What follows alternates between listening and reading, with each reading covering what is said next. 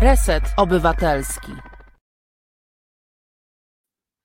Dokładnie tak, witam Państwa bardzo serdecznie i gorąco, to jest Reset Obywatelski, to jest dobra pora, ja nazywam się Tomek Konca, a na mieście mówią na mnie Radio Konca. Także witam raz jeszcze komisyjnie, witam naszych słuchaczy, Ludwinia, Adam, Katarzyna, Tomek i Janusz, którzy zameldowali się na naszym YouTube'owym czacie. Producentem dobrej pory jest Obróz, który został zaproszony na obiad. Jeżeli ta nazwa Was zaintrygowała, no to odsyłam Was na stronę Reset Obywatelski, albo no chyba już wiecie, mam nadzieję, że przez ten czas już zdążyliście się zorientować, o co tu chodzi. No więc dziękujemy Obrusowi za to, że jest producentem naszej audycji, a ja szybciutko opowiem, co dzisiaj, a właściwie kogo dzisiaj spotkamy w naszym programie. Już za chwilę, drodzy Państwo, niezwykła kobieta, dziewczyna, Agnieszka Kępka, która opowie o działaniach Gydziung Norbu. Niektórzy z Was być może znają tę niezwykłą inicjatywę, naprawdę niezwykłą inicjatywę pomocową, chyba tak trzeba nazwać, ale to wszystkiego za chwilę dowiecie się sami. W drugiej części programu mam nadzieję, że uda nam się zobaczyć i porozmawiać z Łukaszem Wykrotą. To jest człowiek, który wymyślił Muzeum Rowerów w Radomiu. Ja wiem, że to może wydawać się dziwne, ale wierzcie mi, temat jest naprawdę fascynujący. No to muzeum niestety musiało się zamienić na mobilne Muzeum Rowerów, ale myślę, że o tym wszystkim porozmawiamy. Między innymi no to jest historia, rowery, riksze, klimaty i myślę, że to będzie idealne wprowadzenie do gościa, z którym porozmawiamy po 18:00, gdyż pojawi się w naszym studiu Marek Teler, autor, dziennikarz śledczy, chyba nawet trzeba tak powiedzieć, z którym porozmawiamy o jego najnowszej książce, a mianowicie Zagadka Iny Benity. Aktorzy kontra kolaboranci.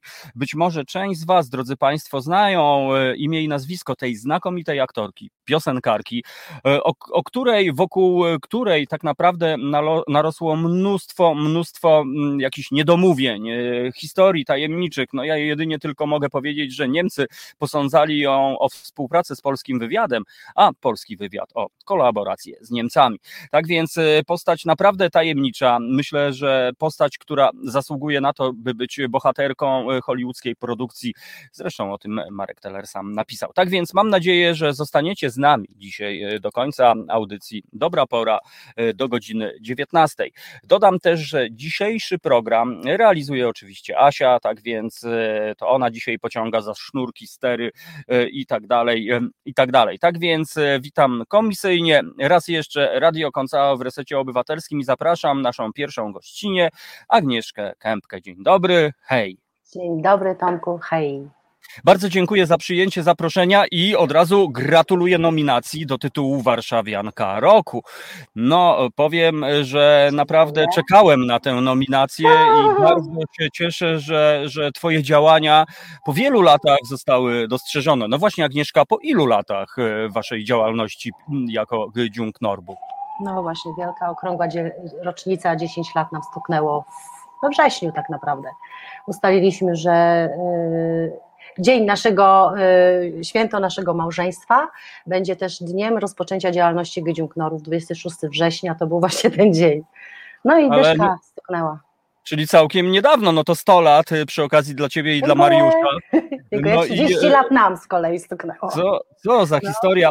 Agnieszka, powiedz, ile osób udało Wam się nakarmić przez te 10 lat? Czy szacowałaś? Oczywiście. Mój mąż, który jest w zasadzie pomysłodawcą, a ja go gorąco wspieram, no i stałam się współtwórczynią. Natomiast oczywiście to wszystko skrupulatnie podliczył i doliczyliśmy się przez te 10 lat 50 000 wydanych porcji. To się oczywiście nie równa z 50 000 osób nakarmionych, ponieważ stawiamy na to, żeby ludzie się nakarmili dosyta, więc są to dokładki, są to podwójne porcje. Ale nawet jak podzielimy to, że każdy z tych 50 000 porcji poszło po 2 porcje do każdej osoby, no to też robi wrażenie. No robi wrażenie, ale też z jednej strony Agnieszka przeraża, bo pokazuje nam skalę ludzi w kryzysie bezdomności, w skalę ludzi potrzebujących i to jest właśnie niesamowite, że wy gdzieś tam sami z siebie, z potrzeby serca wyszliście na tę ulicę, żeby, no właśnie, żeby ich wspierać, żeby ich nakarmić, czyli coś elementarnego, coś naprawdę podstawowego. Agnieszka, przypomnij, jak to się zaczęło? Skąd w ogóle skąd ten ruch tak naprawdę? Dlaczego nie siedzicie sobie w domu, oglądacie telewizję, albo mieszkacie na Kanarach, albo robicie karierę w korporacjach, a tu nagle jednak taka praca po prostu u podstaw. I w dosłownym tego słowa znaczeniu. Zacznę na pewno od tego, że jesteśmy oboje buddystami z Mariuszem. W związku z tym pomoc innym, wyrabianie w sobie takiego współczucia, takiego spojrzenia na drugiego człowieka praktycznie jak na samego siebie, wynika z naszej praktyki duchowej. Można siedzieć i medytować, ale też można wyjść do ludzi i im pomóc. Zastanawialiśmy się, w jaki sposób to zrobić, co my umiemy robić. Myśleliśmy z mężem, wiele wieczorów poświęciliśmy na przedyskutowanie i stwierdziliśmy, że najprostszym chyba sposobem, któremu my podołamy, jest po prostu gotowanie posiłków, bo tak, ani nie załatwimy nikomu mieszkania, tak, ani pracy, ani nie poradzimy nikomu, jak wyjść z nałogów, chociaż bardzo byśmy chcieli, wiemy, że takich umiejętności nie mamy. Natomiast ugotować posiłek najprostszy, to wynosimy z domu pewne umiejętności, więc to sprawiło, że żeśmy się zdecydowali właśnie na gotowanie tych posiłków, i co warte zaznaczenia, są to wegańskie posiłki, ponieważ my z mężem jesteśmy wegetarianami, weganami, jak tam, prawda, wyjdzie, ale na pewno nie krzywdzimy żadnych istot, żeby jeść. W związku z tym uznaliśmy, że skoro my nie krzywdzimy, więc też nie chcemy gotować dla ludzi i pomagać im, krzywdząc inne istoty, więc jest to jedzenie wegańskie, wegetariańskie, ale często gęsto nie jest to nawet zauważalne przez tych naszych podopiecznych, bo to jedzenie jest po prostu dobre. Tak, i warto dodać, że to nie jest takie, bo wiadomo, czasami jest tak, że każde jedzenie jest na wagę złota, szczególnie kiedy naprzeciwko nas stoi człowiek głodny po prostu, co w ogóle jest moim zdaniem wstydem w XXI wieku w Polsce, że ludzie są głodni po prostu. To jest niesamowite, ale też warto dodać i wszyscy podkreślają, że te dania, one wyglądają, smakują jak dania z najlepszych restauracji. To naprawdę trzeba tutaj dodać. Czy to jest właśnie talent kulinarny Mariusza, który przecież mógłby robić karierę prawdopodobnie w niesamowitych studiach po prostu kulinarnych. Talent się ujawnił 10 lat temu, można powiedzieć. Szlifów nabrał Mariusz w innych knajpach, w których pracował, kilka knajp po drodze się tam przewinęło. I to, że przyświecało nam od początku założenie, że jedzenie ma być po prostu, ma przywodzić wspomnienie domu, ma przypominać jedzenie babci, przypominać jedzenie mamy, które pamiętamy z domu, i te pierwsze nasze posiłki, bo zaczęliśmy tak naprawdę od chyba 8 posiłków rozdanych na dworcu wschodnim, to był kotlecik, nie mielony, ale z grochu, ziemniaczki, do tego marchewka z groszkiem, do tego podsmażona cebuleczka, było to po prostu coś takiego niesamowitego, że ci ludzie po prostu pokochali to jedzenie, tak? Także staramy się od tych 10 lat trzymać poziom, wzbogacamy nasze potrawy, nie żałujemy przypraw, mamy wspaniałych ludzi, którzy nam pomagają, dostarczając warzywa i owoce, na przykład ekskluzywne, z wyższej półki, których tych warzyw i owoców ci ludzie nawet nie znali. Dopiero u nas pytając się, a co to jest, proszę pani, te czarne kuleczki? Czarna oliwka. A, to ja pierwszy raz jadłem. Przy okazji pozdrawiam Dorotkę. Nie pozwala o sobie mówić, ale to od niej dostajemy właśnie te warzywa, owoce i zasila naszą spiżarnię i dzięki niej też możemy ten poziom trzymać przez te 10 lat na jednym poziomie. No to jest właśnie niesamowite, że gdzieś tam jeszcze o tym nawet myślicie, żeby to było coś szczególnego. Właściwie dania tak naprawdę adresowane są bardzo często, to znaczy rozdawane są ludziom, no, od których inni bardzo często odwracają wzrok, a wy serwujecie coś takiego. Wspomniałaś, że jesteście buddystami i tutaj mam takie wspomnienia. Pamiętam akcję w 80-tych latach, kiedy Hare Krishnowcy rozdawali jedzenie w domu, na tyłach domów towarowych centrum w Pasażu. No i pamiętam, że wszystko jest okej, natomiast tam gdzieś mocno towarzyszyła taka, nie chcę być nieuprzejmy i nie lubię tego słowa, ale indoktrynacja, czyli mocny nacisk był na to, że Hare Krishna, że ty zjedz, będziesz Hare Krishna. Czy u was, z tego co wiem, absolutnie gdzieś tam no tego nie ma, no, tej informacji takiego właśnie, że to my, że tam nam nakazuje no, i tak dalej, i tak dalej. To jest właśnie niesamowite, ale powiedz, czy ludzie drążą ten temat, czy wasi podopieczni dopytują się, a dlaczego wy to robicie dla nas? Przecież my dla was nic nie robimy. Tak, zdarzają się pytania o to, skąd my jesteśmy, z jakiego kościoła jesteśmy. Mówimy o tym oczywiście, tak. Mówimy oczywiście, że jesteśmy buddystami, natomiast wiemy, że no, co nie jest znane, to jest trochę przerażające, więc też się nie rozwijamy z tematem buddyzmu. Absolutnie w żaden sposób nie ma tu żadnej indoktrynacji, nie ma żadnego podziału, że mówisz modlitwę, dostaniesz zupę. Absolutnie nie. Nie możemy robić tego. Jako buddyści nie możemy również nawracać, że tak powiem, ponieważ nasi nauczyciele mówią, postępujcie tak, zachowujcie się tak, żeby ludzie sami przyszli, się spytali, słuchajcie, co wy robicie, że wam się dobrze układa, że jesteście zadowoleni, szczęśliwi. I to jest największy sukces. Natomiast absolutnie ani nie ma żadnego podziału na wiarę, ani nie ma podziału, czy ktoś jest pijany, czy trzeźwy, czy naćpany, czy nie naćpany. Żadnego podziału. Podejdę do pijanego człowieka, pomogę nakarmię, pomogę usiąść, naćpanemu człowiekowi też pomogę, podam rękę. I co bardzo jest dla nas ważne, co jest dla nas ogromnym priorytetem, po pierwsze, żeby było pysznie, smacznie, jak z domu, po drugie, staramy się utrzymać ogromny szacunek wobec naszych odbiorców, że tak powiem, tak? Każdy jest indywidualnie traktowany, każdemu mówimy dzień dobry, każdemu mówimy smacznego, uprzejmość i sposób, w jaki rozdajemy te wszystkie dobra, czyli od jedzenia, przez ciuchy, przez kosmetyki, telefony. Ostatnio się również zajęliśmy psiakami naszych podopiecznych, czyli też jest i rozdawana karma. Przede wszystkim szacunek, kultura.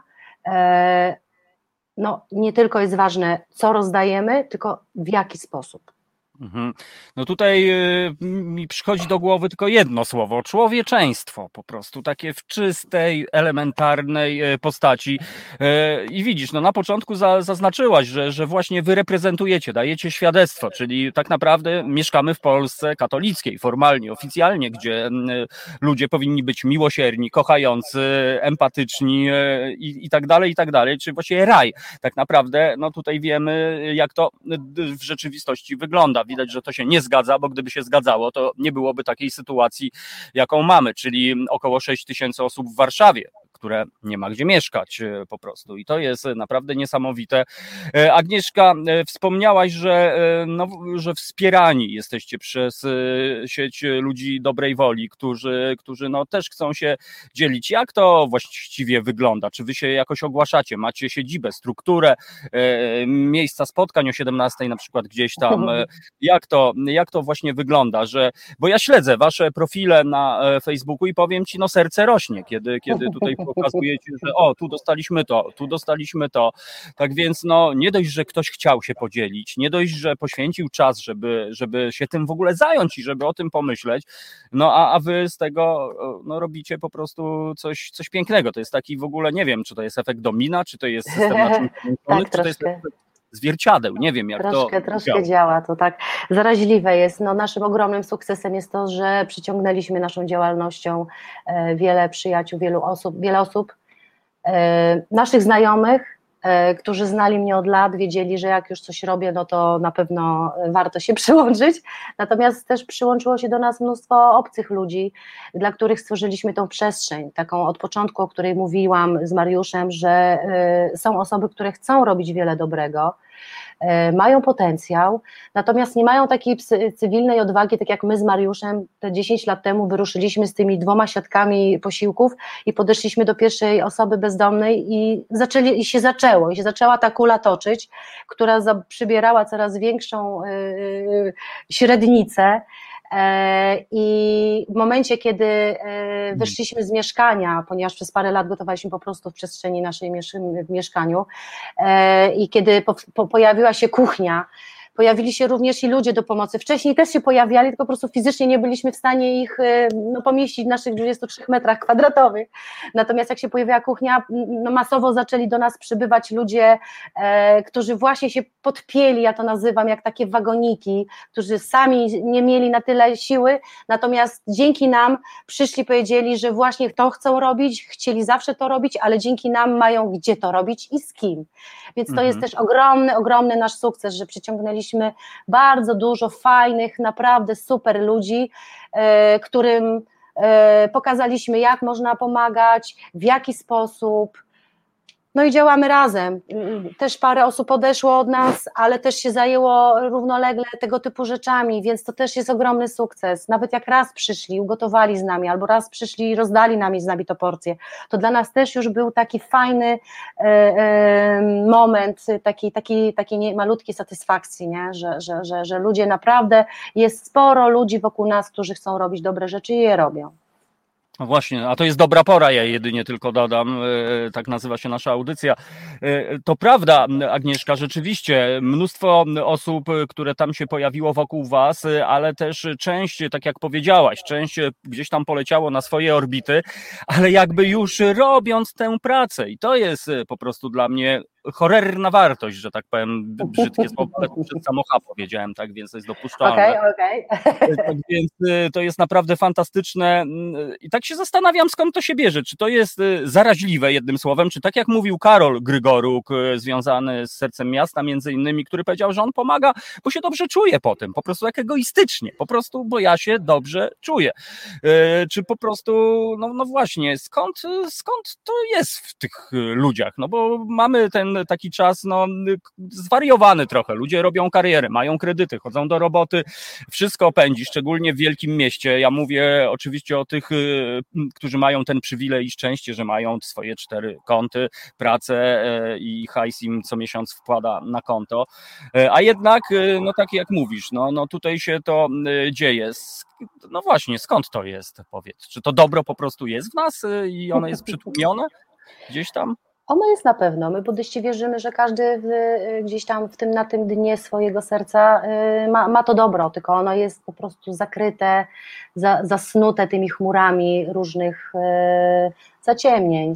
W związku z tym ja wierzę, że w każdym jest dobro, wierzę w to, że ludzie się zmieniają i naprawdę się zmieniają, potrafią się zmienić na lepsze. Robienie dobra, czynienie dobra jest po prostu fajne. Sobotnie popołudnie, kiedy wracam do domu, styrana i skonana, bo cały tydzień pracy spędzam w szkole, pracuję z dziećmi autystycznymi, a kiedy wracam w piątek czy w niedzielę z rozdawnictwa, to uwierzcie mi Państwo, nie ma lepszego momentu dla mnie, to jest po prostu taka satysfakcja, takie poczucie spełnienia i tak przemiłe zmęczenie, że wszystko wtedy lepiej smakuje, lepiej wygląda i chce się żyć. No właśnie, a to jest niesamowite, Agnieszka, bo nie wiem, ale wiesz, gdyby naprzeciwko mnie siedziała milionerka albo miliarderka, no to wszystko by mi się zgadzało, że fajna dziewczyna, dobre serce, dzieli się swoim bogactwem, tym co ma, ale wspomniałaś, że mieszkacie w nie za dużej rezydencji, że tak powiem po prostu. Jak to się teraz ładnie mówi, mikro, apartament, mikro? Aha, no to jest trend i podobno. Patodeweloperka. Okej. Natomiast no widzisz, no ciężko zasuwasz i tutaj no po prostu coś niesamowitego. No dla mnie to jest w ogóle wzorzec postępowania, wzorzec obywatela tak naprawdę powiedziałbym i dlatego bardzo się cieszę, kiedy dowiedziałem się o tej właśnie nominacji, bo ona jest o tyle ważna, że jakby, bo myślę, że na co dzień dostajecie te podziękowania. Myślę, że to jest taka zapłata za to, co się robi przez to spojrzenie, a może nawet przez to, że zresztą wiecie, jak to działa. Natomiast no tutaj wydaje mi się, że to jest o tyle cenne i warto o tym mówić, że być może to będzie inspiracja dla innych, którzy tak jak mówisz, że ludzie chcą pomagać, natomiast no z różnych powodów nie robią tego, bo się wstydzą, nie wiedzą, czy nie dostaną w ryja, bo pójdą do kogoś, chcieć robić dobrze. Ja, w sensie pomagać, po prostu to też tak się mówi, fajnie, ale naprawdę pokonać tę barierę, podejść do drugiego człowieka, który tak jak ty mówisz, często to są ludzie pod wpływem narkotyków, często którzy są pod wpływem alkoholu i bardzo często są albo omijani przez innych, albo po prostu niezauważani. No i to jest właśnie to niesamowite. Agnieszka, a powiedz, czy widziałaś takie przemiany, które no nie wiem, wśród waszych podopiecznych, że ktoś był bezdomny i nagle jego życie się zmieniło? Ja nie wiem, czy poprzednim razem, jak się spotkaliśmy, nie opowiadałam tej historii. Opowiadałaś to, że jesteśmy troszkę w innych mediach, stąd ja takie podchwytliwe pytanie. Dobra. Dlatego zakładam, że część z naszych słuchaczy po prostu nie zna tej historii i stąd jakby... To nie będę się powtarzać, tak? W takim razie... Tak, absolutnie nie. Zdarzały się oczywiście takie sytuacje, które jak do tej pory opowiadam, kolejny raz kręci mi się łezka wokół i się wzruszam. Codzienne podziękowania, docenienie tego, że staram się być miła i uprzejma. Mam świadomość, że może nie zawsze jest to tak odbierane, ale jak ludzie do mnie przychodzą i mówią, bo pani taka miła, bo pani taka, że jest dobrym sercem, to jest dla mnie ogromne podziękowanie. Natomiast historia, którą chciałam przytoczyć, zdarzyła się parę lat temu. Nie spytałam niestety o imię tego chłopaka, którego kojarzyłam, przez pół roku przychodził do nas.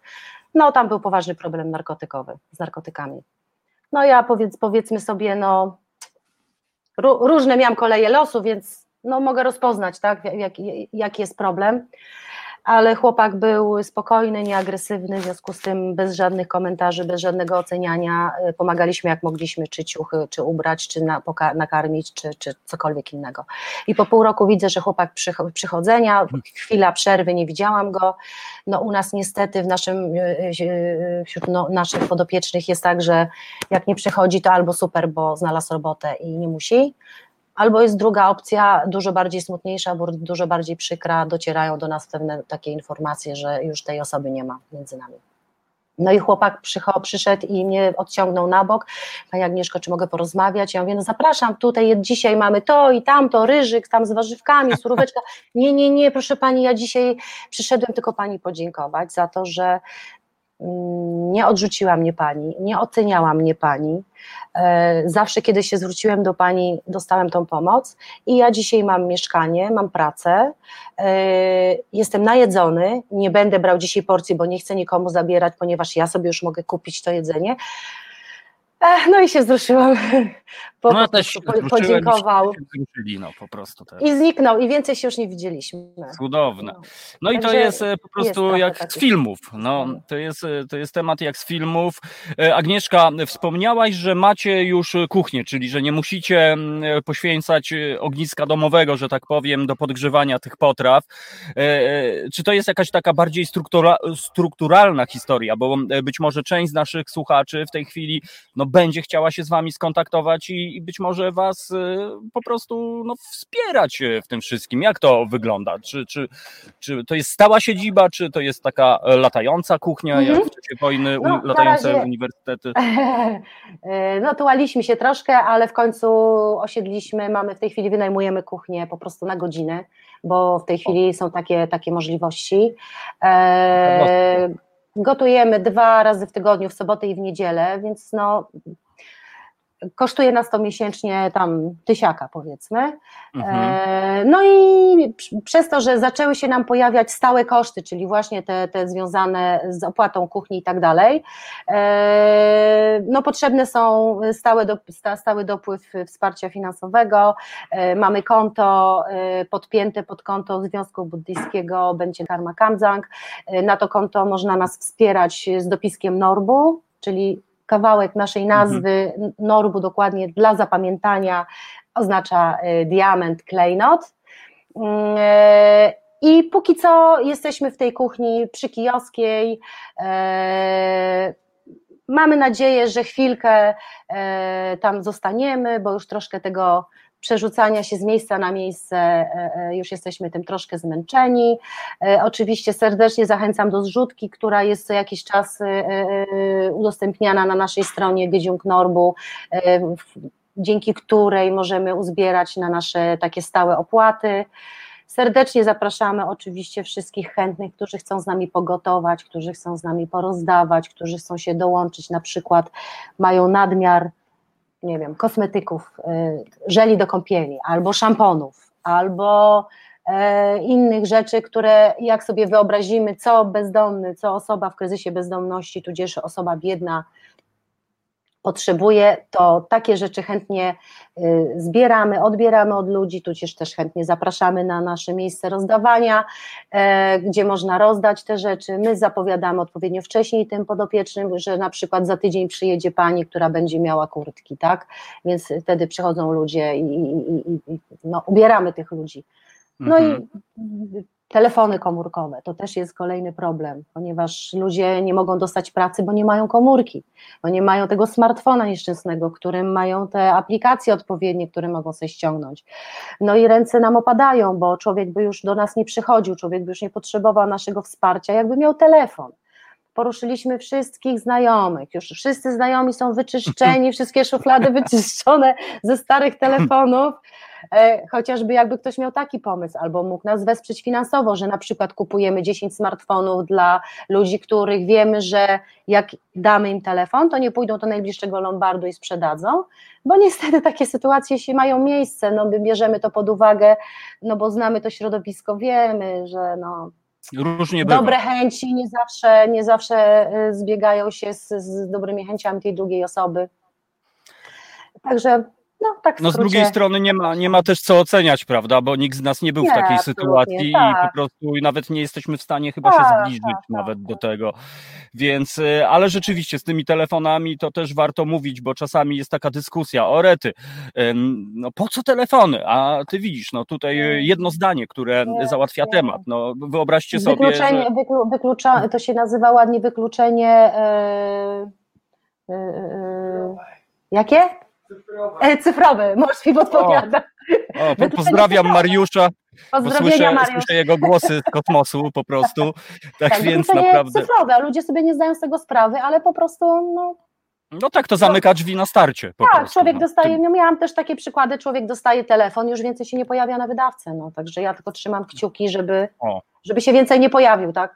No więc właśnie tutaj apel do naszych słuchaczy. Agnieszka, wspomniałaś o wydawce, rozumiem, że to jest stałe miejsce, gdzie można was spotkać? No więc tu muszę powiedzieć, że właśnie... Wahamy się i prawdopodobnie zmienimy naszą lokalizację.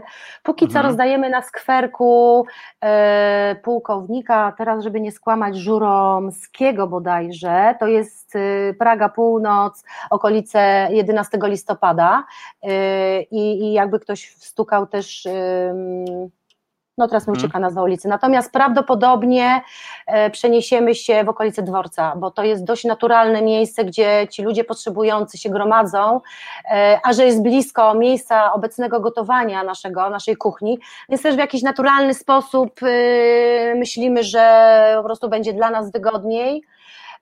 Być może dotrzemy do bardziej potrzebujących niż obecnie się to dzieje, ponieważ z całym szacunkiem do wszystkich, którzy do nas przychodzą, często gęsto są to osoby, które mieszkają po prostu w okolicy, tak? Widzą, że rozdajemy, przyjdą, wezmą to jedzenie, oczywiście my nie mamy żadnego problemu z tym, tak? Rozdajemy również emerytom, nie tylko musi być bezdomny, który ledwo powłóczy nogą, natomiast wiem, że przy dworcu tych osób naprawdę potrzebujących będzie dużo więcej, więc być może będzie to bardziej... skuteczne. No więcej, tak, skuteczniejsze i więcej pożytku z tego wypłynie, na co my też kładziemy nacisk, żeby to naprawdę było z pożytkiem dla tych ludzi, nie? Żeby to jedzenie się nie marnowało, żeby ci ludzie jak biorą jedzenie, to nie wyrzucali w krzaki potem, bo też się czasem zdarzało. No bo to czasem z nadmiaru się tak dzieje, że weźmie 3 porcje człowiek, bo widzi, że dają, a potem się okazuje, że już mu się nie chce, no tam takie... No cóż, no to są ułomności ludzkie każdego z nas tak naprawdę. Natomiast no, ja powiem, że no, to jest przejmujący widok, kiedy przymierzamy miasto, stolicę naszego kraju i widzimy kolejki w charakterystycznych miejscach, tak jak na Starówce, jak na 11 listopada. No to jest naprawdę przejmujące. Ten, kto tego nie widział, to chyba no, nie jest w stanie jakby no, poczuć tych emocji, bo to świadczy i pokazuje skalę problemu. No ja mało powiem tego. Szczerze, przepraszam, wpadnę w słowo, powiem szczerze, że pierwsze nasze wydawki to ja kończyłam z płaczem, bo to były takie emocje i takie przeżycia i takie poczucie właśnie zrobienia czegoś niesamowitego, a to było tylko 6 porcji. No, przepraszam, taka dygresja.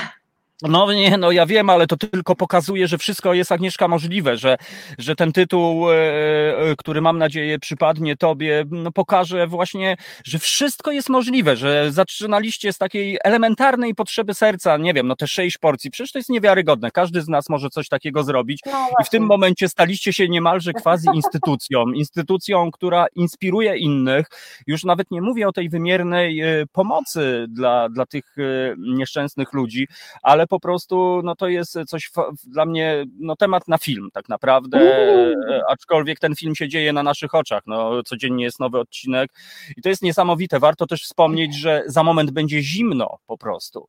I to jest trudny dla nas też moment, tak.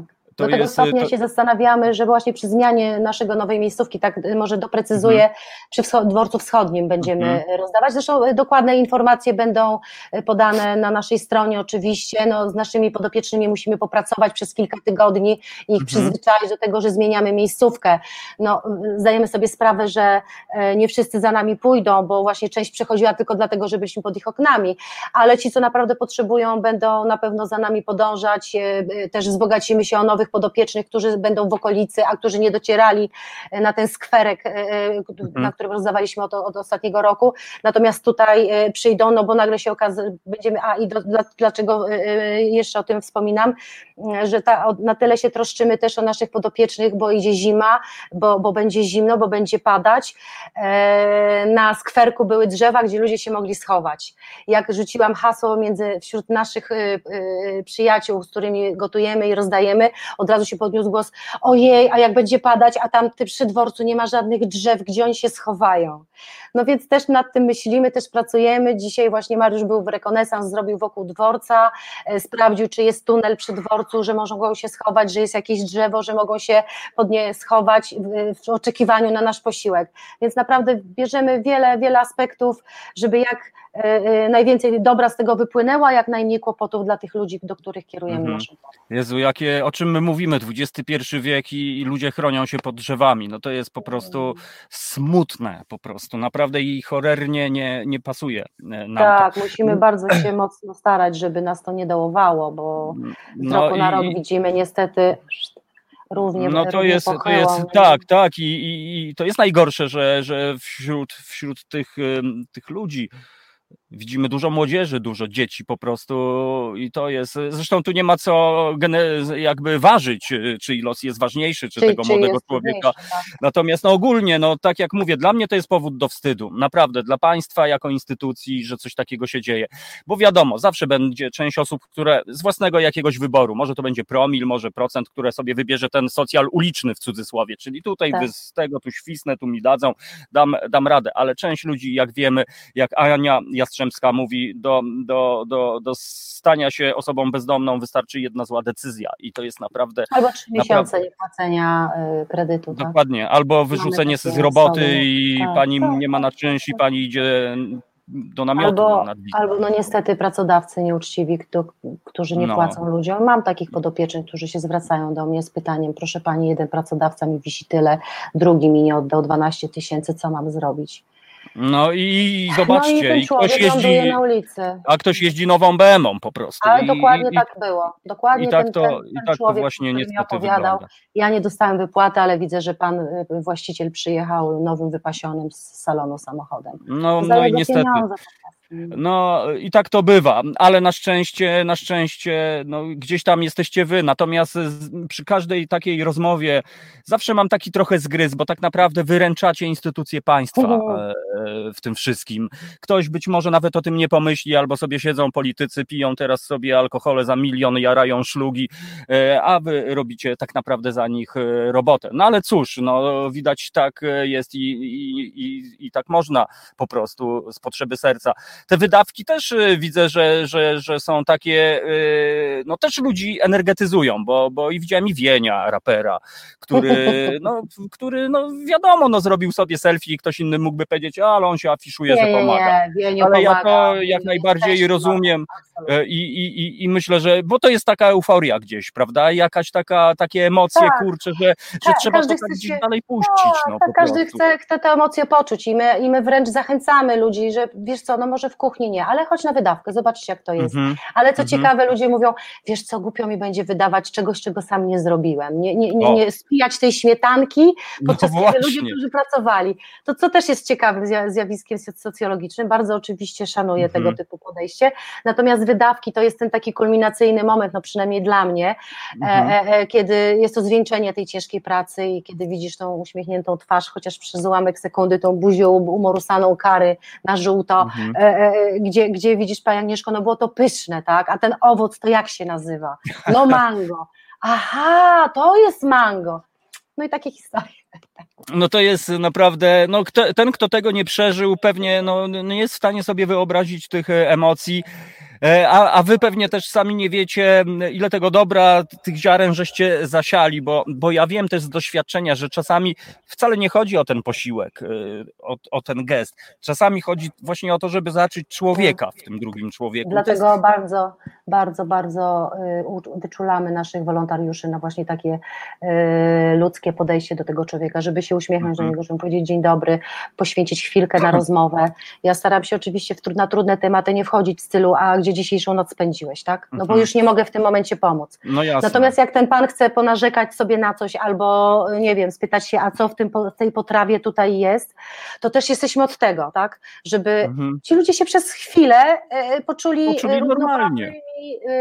Normalnymi ludźmi, których się nie odrzuca, nie odpycha, których się udaje, że się nie zauważa, bo niestety, że wiem, że w wielu instytucjach, w których oni szukają pomocy, no są w ten sposób traktowani, więc my robimy tym bardziej podwójnie, staramy się być milsi, podwójnie uprzejmi, żeby nadrobić tę przykrość. Tak, bo słyszymy, no to jest... że spotykają się różne z nieprzyjemnymi sytuacjami. Więc... No wiemy, no z jednej strony jesteśmy też w stanie zrozumieć, no bo wiesz, no mając do czynienia z kimś, kto, no nie wiem, no wygląda rzeczywiście jak zwłoki, no ale to z drugiej strony nie ma co mówić, no bo no właśnie no, tutaj znowu też napędzam. O zapachu też no właśnie, no. Można wspomnieć, tak?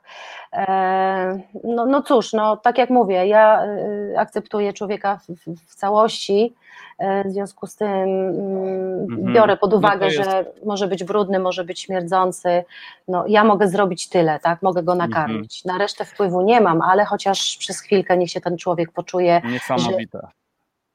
Że jest dla mnie najważniejszy w tym momencie, w tej sekundzie. Tak? Tutaj mamy jeszcze pytanie od naszego słuchacza, czy nie ma pracy dla osób w kryzysie bezdomności? No, rozmawialiśmy o tym, no żeby dostać pracę, sami wiecie jak to jest, często wymagany jest adres zamieszkania, ale najczęściej jest telefon do kontaktu, no i tutaj sobie sami pomyślcie, no nawet dostanie telefon, ale bateria się rozładuje, no i gdzie on go podładuje? No, nad Wisłą, w Ptakach po prostu...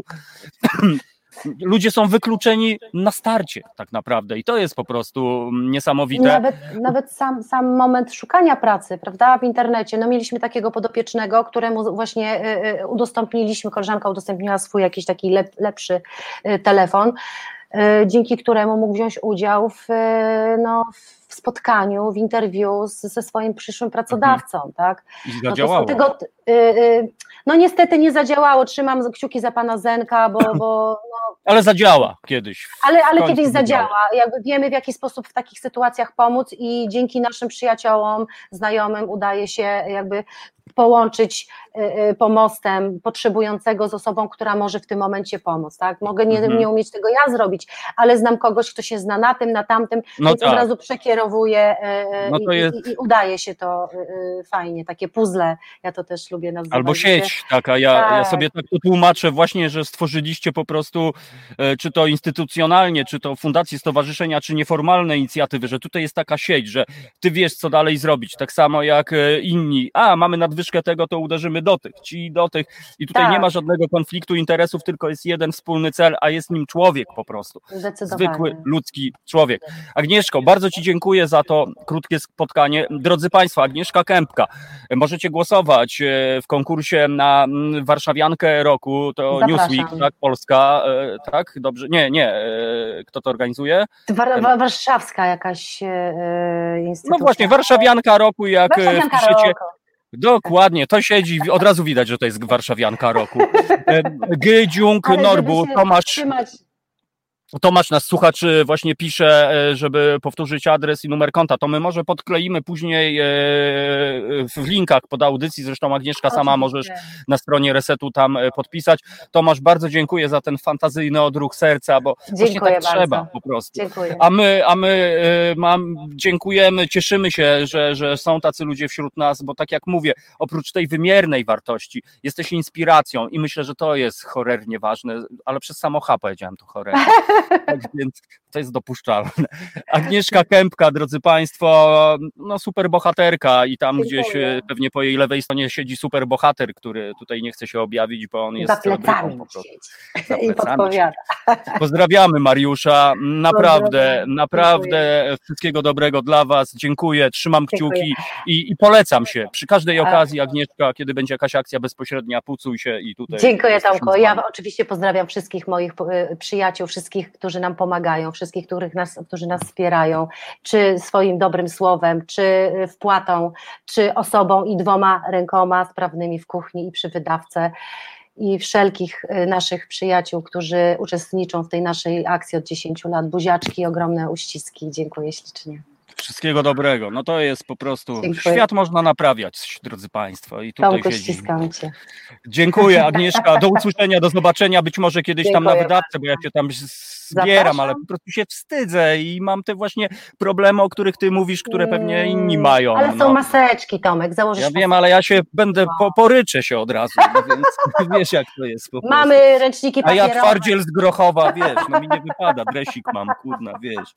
Chcę zobaczyć te Twoje łzy. Boziaki. Trzymaj się, dziękuję bardzo. Cześć, pa. Do usłyszenia. I sami Państwo widzieliście, słyszeliście, to są budujące historie, budujące postawy i ja wierzę, że to naprawdę ten świat można naprawić, nie patrząc na polityków, nie patrząc na tych, którzy, że ktoś to za nas zrobi. Dla mnie to jest postawa obywatelska od A do Z w 100%. Cholernie dziękuję raz jeszcze. To jest Reset Obywatelski, dobra pora, ja nazywam się Radio Konca, czyli Tomek Konca. Za chwilę spotkanie z kolejnym niezwykłym człowiekiem, pasjonatem, artystą, ale zanim to się stanie, poprosimy Asię o króciutką przerwę muzyczną, tak żebyśmy mogli się napić herbatki, i porozmawiać o niesamowitym przedsięwzięciu, jakim jest Muzeum Rowerów Mobilne, ale też nasz gość ma na koncie też niezłą, szczególną akcję, ale to o tym Wam opowiem za chwilę. Tak więc zostańcie z nami i wracamy dosłownie za 2,5 minuty. To jest Reset Obywatelski. Tworzymy go razem. Dołącz do nas na YouTube, Facebooku i Twitterze. Tomek Konca, dobra pora, Reset Obywatelski, Radio Konca. Naszym gościem jest Łukasz Wykrota, człowiek, który wymyślił Muzeum Rowerów, które w tej chwili, o ile wiem, niestety, a może i stety, jest mobilnym Muzeum Rowerów. Witaj Łukaszu, dzień dobry. Witam wszystkich, dzień dobry. Dziękuję za przyjęcie zaproszenia. No i właśnie, i tutaj od razu przejdźmy. Skąd u ciebie ta pasja? Skąd pomysł na to, żeby stworzyć Muzeum Rowerów? O, pasja urodziła się dawno temu, bo już ponad 7-8 lat temu. W ogóle jestem pasjonatem zabytkowych samochodów. Od tego się zaczęło, od dzieciństwa uwielbiałem samochody. Potem przebił się ten motyw właśnie zabytkowego samochodu, to już ponad 20 lat.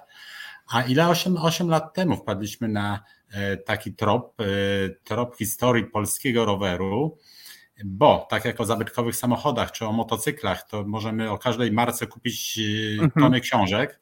Tak o polskich rowerach, temat polskich rowerów był zupełnie zapomniany.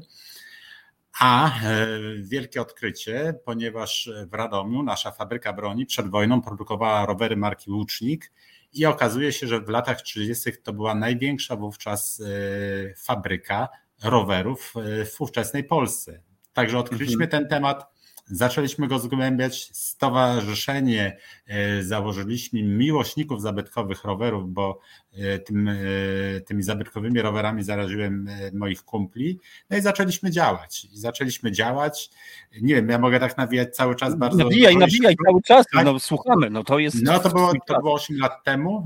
Wpadliśmy właśnie na ten trop fabryki broni i tych przedwojennych rowerów, a jednocześnie okazało się, że pośród moich kumpli, no ten akurat jeden z nich woli rowery sportowe z lat 60., 70., czyli te romety późniejsze, i zaczął je kolekcjonować. Ja zacząłem zbierać przedwojenne rowery polskie. Kolejny kumpel składaki. I nagle po jakimś tam krótkim czasie pojawiło się tych rowerów naprawdę mega dużo. Zaczęliśmy robić imprezy retro rowerowe, wyścigi. No, zlot tych zabytkowych rowerów, i to tak nakręciliśmy do tego stopnia, że przez prawie 3 lata mieliśmy prawdziwe muzeum w naszym mieście. No jednak ten temat skończył się, teraz wróciliśmy do formy mobilnego muzeum rowerów, mamy tych rowerów grubo ponad 100. No jest to taka zajawka, która bardzo mocno się rozwinęła, rozwija i zaraża innych. Myślę, że w ogóle na temat popularności waszego muzeum świadczy to, bo ja sobie zrobiłem taki research, że na otwarciu były tłumy, po prostu, że ludzie naprawdę, nie wiem czy to było zgodne z waszymi oczekiwaniami, ale po prostu okazało się, że jest ogromna ciekawość. No tak, to było tak, że faktycznie w dniu otwarcia muzeum były takie tłumy nie do przebrania, można powiedzieć, bo to było szaleństwo. Bo może jeszcze zacznę od tych podstaw, od tego cofnięcia się 7 lat wstecz. Zaczęliśmy badać tą historię, odkrywać, i tak jak wspomniałem, produkcja rowerów, mega ciekawa rzecz. Kolekcja rowerów, super mega ciekawa rzecz kolejna, ale też odkryliśmy taki fakt, że nasze miasto bardzo ściśle związane było z kolarstwem. Mówimy o Radomiu, prawda? O Radomiu. Tak jest. Tak, mówimy o Radomiu. Mieliśmy tory kolarskie, mieliśmy mistrzów kolarskich. Zaczęliśmy równocześnie odkrywać właśnie te historie ludzkie i jak gdyby połączyliśmy historię kolarstwa i tych rowerów, i to okazało się być wielkim sukcesem, zadziałało, i stąd te tłumy, bo nie każdy może kocha rowery, ale może nie każdy kocha jakieś, czy uwielbia przedwojenne rowery, bo jest to zbyt archaiczne dla niego, ale rowery z dzieciństwa typu, nie wiem, Wigry 3, komunijne nasze rowery, to ludzie z sentymentem na to patrzą. Inni przyszli, żeby zobaczyć tych mistrzów kolarskich, czyli historie rodzinne, można powiedzieć, odżyły, bo udało nam się dotrzeć do kilku rodzin właśnie tych dawnych kolarzy i jak gdyby to muzeum działało w wielu różnych wątkach, tak jak powiedziałem. Nie tylko techniczne, ale ten wątek ludzki też tutaj zgłębialiśmy bardzo mocno. No i to jest w ogóle mega wartościowe moim zdaniem, to co właśnie powiedziałeś, ta historia kolarstwa, bo gdzieś to równolegle się dzieje. Ja pochodzę z warszawskiego Grochowa, gdzie był kiedyś taki tor kolarski na Orle, że tak powiem, który dzisiaj jest tragedią, który po prostu już jest wrakiem i tak dalej. Natomiast rzeczywiście moi rodzice, mój tata, pamiętam, mówi, że tutaj to normalnie na ostrych kołach zasuwali, ludzie siedzieli na trybunach, przeżywali, Być może to kolarstwo było bardziej popularne nawet niż piłka nożna. Kto wie. No i uważam, że to jest niesamowite, że wy zwróciliście uwagę na ten fragment naszej historii, jakże istotny fragment. Łukasz, a dlaczego nie ma tego muzeum już teraz? Dlaczego ja albo nasi słuchacze nie mogą sobie przyjść i zobaczyć, dotknąć tego Wigry 3 albo sobie pozwiedzać? Co takiego się wydarzyło niestety? To jest taka trochę zawiła, a z drugiej strony prosta sprawa. To nie była, można powiedzieć, że to była nasza inicjatywa, wspomagało nas miasto. W telegraficznym skrócie, już władze miasta, nie wiem, przestały się tym interesować i po prostu skończyło się, tak krótko mówiąc. Ale się nie poddaliście. Ja się nie poddałem, bo oddałem całego siebie. Byłem święcie przekonany, że ta wizytówka naszego miasta, jakim miało być muzeum, bo tak niektórzy mówili, Radom, akurat w Radomiu muzeów możemy policzyć na palcach jednej ręki, także miał być to magnes na turystów, nie udało się. Tak, będzie lotnisko, natomiast ja przez to, że się temu oddałem całkowicie, nie miałem innego wyjścia, musiałem coś zrobić, związałem się z tymi rowerami na tyle mocno, że przecież nie mogę ich, sprzedać i pójść do fabryki, bo we mnie jest zupełnie co innego, za daleko zabrnąłem, stąd pomysł na Mobilne Muzeum Rowerów, i w tej chwili pokazujemy tą historię. Mobilnie jeździmy z naszymi wystawami, pojawiamy się w różnych miejscach, i to się bardzo podoba i jest to na pewno też pomysł bardzo dobry, pozytywny, bo oddźwięk jest mega pozytywny. Ja jedynie mogę tylko potwierdzić twoje słowa, bo my spotkaliśmy się miesiąc temu, zupełnie przypadkiem. Ja spotkałem ciebie w Grójcu na rynku, kiedy powoziłeś stylową rikszą, taką, które oglądamy w filmach z dwudziestolecia na przykład międzywojennego albo z czasów wojny, i widziałem, jaką popularnością ta riksza cieszyła się. Widziałem błysk w okach dzieciarni, widziałem rodziców, którzy tłumaczyli, co to takiego jest, co to za dziwny rower. Ty byłeś przystylizowany jak wzorcowy, właśnie nie wiem, riksiarz, tak? Chyba trzeba by... Czerwony riksiarz, tak jest. Dokładnie tak. I powiem wam, że to było coś niesamowitego, coś może banalnego, coś prostego, ale coś, co pokazywało ogromny potencjał w ogóle tkwiący w tych niesamowitych maszynach. Niektórzy mówią, mechanicy samochodowi, miłośnicy, pasjonaci aut, że samochody mają duszę. Czy o rowerach też mógłbyś coś takiego powiedzieć? Mają duszę? Chyba też mają duszę, bo ja jeżdżę tym moim przedwojennym łucznikiem już chyba 6 lat, dosłownie codziennie, ogromne dystanse już mam za sobą, wyprawy też grube, że tak powiem, bo też i wyprawy sakwiarskie, tu mógłbym opowiadać o tym bardzo, bardzo długo, one też mają jakąś swoją duszę, na pewno mają swoją historię, którą w większości po prostu my nie znamy historii tych rowerów, ale sami tutaj uczestnicy tych naszych imprez czy nasza grupa, my też tworzymy historię tych rowerów i tak faktycznie one mają duszę, one po prostu działają, one się nie psują, a jak się coś popsuje, to dosłownie 100 metrów od domu i zawsze nas dowożą do domu po prostu, także to jest mega mocne, a to co powiedziałeś właśnie, ta wielka radość na tej imprezie w Grójcu, radość dzieciaków, w ogóle radość ludzi, bo rower jest czymś takim, co jest mega mocną rzeczą, jeśli chodzi o ten uśmiech na twarzy. Jest przyjazny dla środowiska, jest po prostu czymś takim, ja uważam rower za pojazd ponadczasowy, który powstał jeszcze przed samochodem, a jest od niego, uważam, bardziej idealny, jest po prostu idealny. I powoduje tą wielką radość u innych. A kiedy możemy podzielić się tą historią rowerową, i to, którą cały czas zgłębiamy i która jest naprawdę bardzo, bardzo ciekawa i którą możemy pokazywać właśnie na tych mobilnych wystawach, czy jeżdżąc rikszą, nie widziałeś bicykla, mamy bicykl, którym też... nie widziałem, kurczę. Ale to wszystko jeszcze przed tobą, także Tak, to jest mega, mega zajawka, która podoba się.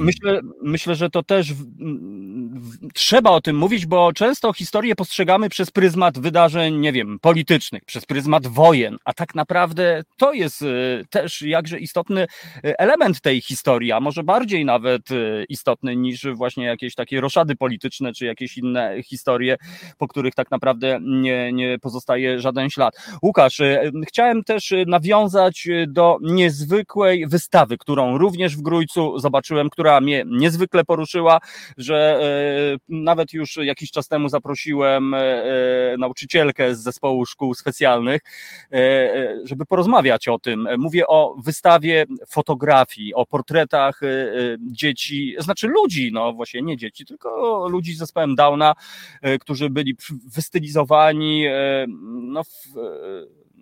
na modę retro, chyba tak można powiedzieć. Skąd w ogóle ten pomysł? Jak na to wpadłeś i dlaczego? Na ten pomysł spadła moja koleżanka właśnie z naszej grupy retrocyklistów Sprężyści. Podkreślam tą nazwę, bo ona też nawiązuje do tej właśnie historii. Ona, bo my w ogóle też przebieramy się właśnie w stroje retro, najczęściej w lata 30 właśnie, kiedy organizujemy te nasze imprezy. Ona pracuje właśnie w tej szkole specjalnej w Grójcu i wpadła na pomysł, czy bym nie zrobił tym dzieciakom i dorosłym już tam osobom, to co wspomniałeś, takiej retrosesji. Sama jest po kilku takich retrosesjach, bo jestem jej fotografem rodzinnym i lubi się przebierać całkowicie rodzinnie, że tak powiem, w różne klimaty i ona wpadła na pomysł, żeby te dzieciaki zabrać do Radomia, właśnie w mury jeszcze istniejącego Muzeum Polskich Rowerów, które to muzeum, czy jedno z pomieszczeń było stylizowane na lata 30. Mhm. Wszyscy przebrali się właśnie w ten klimat lat 20-30 i zrobiliśmy taką sesję. Większość właśnie we wnętrzach, ale wyszliśmy też na zewnątrz, zrobiliśmy w jednym z podwórek taką drugą połowę tej sesji. No i przenieśliśmy się z tymi osobami, ja mówię dzieciakami, bo tak jest, z tymi dzieciakami w ten retro świat. Ja z fotografią jestem związany bardzo, bardzo silnie. Mam kilka wystaw na swoim koncie, ale ta była właśnie szczególna, bo była to praca właśnie z modelami, można powiedzieć szczególnymi, przez to, że jednak ten zespół Downa w pewien sposób może wydawać się, że ogranicza, ale to moje podejście, które było od samego początku, czyli traktowanie tych osób po prostu jak najbardziej przyjaźnie, może przyjaźnie źle, ale normalnie. Naturalnie. To, że naturalnie, że oni się bardzo szybko otworzyli i zrobiliśmy momentalnie, tak jak powiedziałeś, bardzo ciekawą sesję. Te dzieciaki były naturalne i te zdjęcia wyszły tak jak sobie zamierzyłem, czyli po prostu naturalnie. Jak wyglądała ta praca? Bo tak jak mówisz, traktowałeś nie w sposób szczególny, czyli tam, że no bo czasami tak jest niestety. Ludzie z dobrej woli traktują innych różnie, po prostu, ale to być może wynika z tego, że nie wiadomo jak należy czasami rozmawiać, bo o tym nikt nas tego nie uczy tak naprawdę, bo czasami jest ta litość, czasami jest w ogóle niezrozumienie, czasami jest jakaś taka dziwna ciekawość. Powiedz, czy ty miałeś pytania, po co to z ich strony, co to jest, dlaczego cylinder trzeba założyć, czy oni po prostu to kupili, że tak powiem, w 100%? Ja myślę, że chyba oni byli już gotowi na to. Aha. Pewnie ta praca wcześniejsza, przed przyjazdem tu mojej koleżanki czy innych nauczycieli, czyli przygotowanie ich przed sesją spowodowało to, że oni wiedzieli, po co to przyjechali. No i po prostu byli gotowymi modelami. Oni niektórzy zachowywali się po prostu tak, jakby byli niemalże profesjonalnymi modelami, także pracowało się fantastycznie. Są to ludzie, można powiedzieć, w pewien sposób też bardzo wyluzowani. tutaj Olaf, taki jeden z moich ulubieńców. Poznałem Olafa. No, moja koleżanka powiedziała, żebym się nie przejmował jego zachowaniem, bo on się czasami na przykład lubi położyć na podłodze. On się kładł na podłodze, odpoczywał sobie, a nikim to nie robiło wrażenia. Ogólnie dobrze się bawiliśmy. Ja byłem przygotowany na ich zachowania. Oni mniej więcej wiedzieli, co się będzie działo.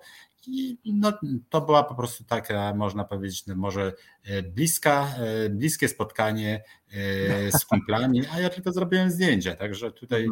Ale efekt jest oszałamiający, bo widziałem reakcję ludzi, kiedy no, taki swoisty wernisaż, można powiedzieć, był na tym rynku. Mimo że cała fajna impreza w fajnym klimacie, widziałem tą chwilę refleksji, widziałem chwilę jakichś emocji, wzruszeń, no i fajne, że ludzie chcieli to oglądać i że byli. I to naprawdę ten kącik, że tak powiem, na grujeckim rynku no, cieszył się dużym zainteresowaniem, a ja sam, nie będę ukrywał, z zazdrością spoglądałem na Olafa, który wystylizowany na dżentelmena z przepiękną Asią po prostu paradował, która też wyglądała jak po prostu gwiazda teatrów w czasów międzywojnia. No i widziałem, jak ludzie naprawdę patrzyli na nich z ogromną ciekawością, ale to nie była taka niezdrowa ciekawość, tylko raczej taki ale fajnie. Natomiast no to jest ogromna moc tych zdjęć i bardzo się cieszę, że jakiś czas temu, wpadając do Ośrodka Kultury w Tarczynie, otwieram drzwi i widzę twoje zdjęcia i mówię do dyrektora ośrodka: panie, ja znam te zdjęcia, w ogóle taki podekscytowany, natomiast no widzę, że to żyje i robi świetną pracę, świetną robotę. Łukasz, czy te zdjęcia, one są gdzieś dostępne, jeżeli kogoś zainteresowaliśmy tą rozmową, czy można je online na przykład gdzieś zobaczyć? No tego nie wiem, bo one są własnością Szkoły Specjalnej w Grójcu. Wiem, że właśnie ta wystawa pojawia się też w innych ośrodkach. No trzeba by po prostu dowiedzieć się już tam u źródła. Myślę, że jakaś wersja cyfrowa może być gdzieś umieszczona u nich na stronie. A jeżeli nie, to może naprawdę warto pomyśleć, bo to jest coś szczególnego, coś fascynującego i kiedy patrzymy na renesans, że tak powiem, polskiej muzyki rozrywkowej, a właściwie zainteresowania ludzi polską muzyką rozrywkową, myślę, że wpisuje się to cudownie w ten klimat. Wróćmy jeszcze na sam koniec, Łukasz, do Mobilnego Muzeum Rowerów. Jak to teraz w tej chwili wygląda? Czy, nie wiem, czy można się z tobą dogadać, umówić z wami, żeby no właśnie podziwiać te rowery, czy trzeba niestety wbijać do Radomia do was? No właśnie, nawet w Radomiu jej nie obejrzymy, bo one są, te nasze eksponaty, one są teraz składowane w magazynie i teraz niestety tylko mamy możliwość pojawiania się na różnego rodzaju imprezach. Także tutaj tylko takie imprezy z góry już gdzieś zaplanowane, które albo wspierają jakieś większe imprezy, albo po prostu są jakimś dodatkiem, czy głównym wydarzeniem, czy w jakimś muzeum, czy w jakimś po prostu ośrodku kultury, czy różne są możliwości. Trzeba obserwować naszą Sprężyści. Sprężyści to jedno, a na Facebooku jest też fanpage Muzeum Mobilnego, Mobilne Muzeum Rowerów i nie tylko, bo nie tylko rowery, zajmują się różnymi ciekawymi innymi też głównie retro sprawami, także cały czas jest coś nowego. Ja wam życzę, tobie życzę, żeby jednak znalazła się ta przestrzeń, żeby można było na spokojnie sobie wbić, podziwiać, może dotknąć, posłuchać historii rowerów, bo to jest, tak jak mówię, to jest fragment naszej historii, coś, co powinno być w sposób szczególny chronione. Bardzo ci dziękuję za tą krótką, zajawkową rozmowę, bardzo dziękuję za wystawę prac, bo powiem ci naprawdę, zadziałało, na mnie zadziałało i za to właśnie dziękuję. I mi się wydaje, że to chyba o to chodzi, żeby skupić do refleksji, nie tylko żeby popatrzeć sobie i polecieć gdzieś tam dalej. Dzięki tobie poznałem Olafa, dzięki tobie wdrożyłem się w jakiś taki obszar, o którym nawet nie miałem pojęcia. Tak więc ogromnie ci, Łukasz, za to dziękuję i mam nadzieję do zobaczenia po prostu przy najbliższej okazji. Wszystkiego dobrego. Łukasz Wykrota, Mobilne Muzeum Rowerów, artysta, fotografik przy okazji, i jak widzicie kompendium wiedzy na temat tych niesamowitych urządzeń. Bardzo dziękuję za udział w audycji. To ja bardzo dziękuję. Dziękuję, pozdrawiam jeszcze raz. Na pewno się jeszcze spotkamy. Tak jest. Dziękujemy, kochani, i to było wprowadzenie. Myślę, że ten klimat retro, no zostaniemy już z nim do końca naszego programu, bo już za chwilę spotkanie z Markiem Telerem, autorem, to jest najnowszej książki sygnowanej jego marką, że tak powiem, Zagadka Iny Benity. Fascynująca postać, przyznam się, bardzo tajemnicza, piękna, zmysłowa i zresztą sami się dowiecie, drodzy Państwo. Wracamy do Was już po krótkiej muzycznej przerwie. Ja tylko dodam, że to jest Reset Obywatelski, Dobra Pora i Tomek Konca, czyli Radio Koncao. I za chwilę kontynuujemy rozmowę, gdzie pozostaniemy absolutnie w tych klimatach przedwojennych, wojennych i powojennych. Tak więc zostańcie z nami i za chwilę połączymy się z naszym gościem. Reset Obywatelski. Medium, które tworzysz razem z nami. Komentuj, pisz i wspieraj. Dobra pora, Reset Obywatelski, Tomek Konca, Radio Konca i jest z nami Marek Teler, autor. Dzień dobry, panie Marku. Dzień dobry. Bardzo dziękuję za przyjęcie zaproszenia, no i mam nadzieję, że słuchał pan poprzedniej rozmowy z Łukaszem, bo myślę, że to fajne wprowadzenie, jeśli chodzi o rowery, które zawiozą nas właśnie w klimat, gdzie dzieją się historie, o których pan pisze w swojej najnowszej książce Zagadki Iny Benity, aktorzy kontra kolaboranci, aktorzy pisane w sposób szczególny, bo AK i myślnik torzy. No, fascynująca lektura, przyznam się, byłem zaskoczony, że pojawiła się ta praca, no tak powiem o tej książce Praca, mam nadzieję, że pan się nie obrazi, dlatego że Ina Benita chyba jest jedną z najbardziej tajemniczych postaci związanych właśnie z tamtymi czasami. Proszę powiedzieć, jak doszło do tego, że powstała ta książka? Czy to był jakaś kontynuacja pana poprzedniego dzieła, czyli Zapomniani Artyści II Rzeczypospolitej? Jak pan trafił na Inę Benitę? Tutaj rzeczywiście Ina się też pojawiła w tej poprzedniej książce Zapomniani Artyści. Zacznijmy od tego może, jak cała ta historia się zaczęła, czyli od tego, że Ina była uważana za ofiarę Powstania Warszawskiego, bo jakby w różnych publikacjach pisano, że zginęła z maleńkim synkiem, w czasie powstania. No i ja tak kiedyś miałem polecone z pracy napisać gdzieś tam artykuł o gwiazdach, które zginęły w czasie powstania. No i tak patrzę, jest Ina Benita, oczywiście pojawiła się wtedy na liście, no bo jakby wszyscy myśleli, że ona zginęła, ale tak obserwowałem gdzieś tam strony dotyczące Iny. I nagle pół roku jakoś po tym artykule zobaczyłem wpis na jednym forum, komentarz mężczyzny, który twierdził, że jest wnukiem Iny, więc tutaj nagle się pojawiła cała historia, że Ina przeżyła, że była babcią właśnie tego pana, była w Maroku, była w Stanach Zjednoczonych, po wojnie przeżyła wojnę i nie zginęła wcale w kanałach w czasie powstania, tak jak to pisano. W dodatku jeszcze później, kilka miesięcy później napisał słoweński polityk na tym samym forum, gdzieś tam pod tym samym artykułem i twierdził, że jego ojciec, czyli Hans Pasz się nazywał, był trzecim mężem Iny, czyli właśnie, że on ją poślubił i już po wojnie byli razem, wzięli ślub, to nie było wcześniej znane, więc wiadomo było, że Ina przeżyła. No i tak to można by długo opowiadać, jak to gdzieś tam te wszystkie puzzle zostały złożone, ale finał był taki, że w ogóle ten mężczyzna nie wiedział, że jego brat żyje w Stanach, więc spotkali się po 75 latach. Wyszło na jaw, że Ina przeżyła. Po drodze jeszcze zacząłem szukać, drążyć ten temat Iny, to się okazało, że ona jeszcze miała różne inne romanse w czasie wojny, bo i tam dokumenty z IPN-u i tam różne rzeczy, że i z Egipcjaninem była w związku, z Niemcem, jednym Niemcem, który pracował w propagandzie, ale dla niej robił dobre rzeczy, powiedzmy. Drugi Niemiec, który był antyhitlerowcem, już z serca i w pełni się sprzeciwstawiał reżimowi Hitlera. Więc to oczywiście kobieta, która miała bardzo bogate życie, miała bardzo wielu różnych mężczyzn w swoim życiu. Już nie mówię tylko o mężach, ale też o różnych romansach, o różnych relacjach, które gdzieś tam wykorzystywała też do pomagania ludziom. No postać niezwykła, tutaj nie wiadomo od czego zacząć, bo rzeczywiście dużo jest tych informacji, dużo nowych informacji też, które zbierałem. No gdzieś tam w tej książce pada nawet zdanie, że to jest gotowy scenariusz na hollywoodzką produkcję.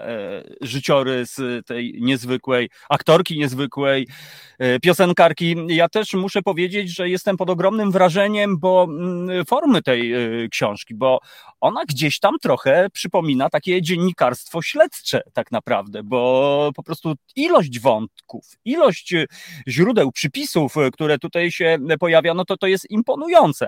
To aż się chce spytać, jak długo pracował pan nad tą książką, no bo to jest coś niesamowitego. No, ilość tych nawet przypisów, kiedy ja sobie tam patrzyłem, mówię, Jezus, tutaj jeden wątek, ale mamy rozpisane, to jest tytaniczna praca.